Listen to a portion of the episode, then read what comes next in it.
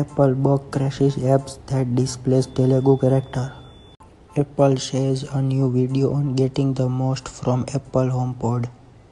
Google spending $2.5 billion to expand operation across the US.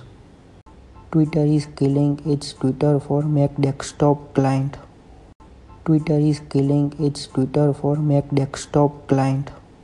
Essentials new Halo Grey color goes on exclusive sales on Amazon. Apple employees are reportedly walking into walls at the company's new fancy new glass office. Uber is reportedly preparing to sell its Southeast Asian business to Grab. Intel's new graphics drives automatically optimize game settings. Intel faces 32 lawsuit over meltdown and Spectre CPU security flaws.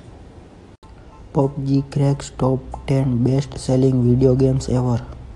Thanks for listening. Don't forget to favorite this station and for more discussion follow me on Twitter at the rate 1996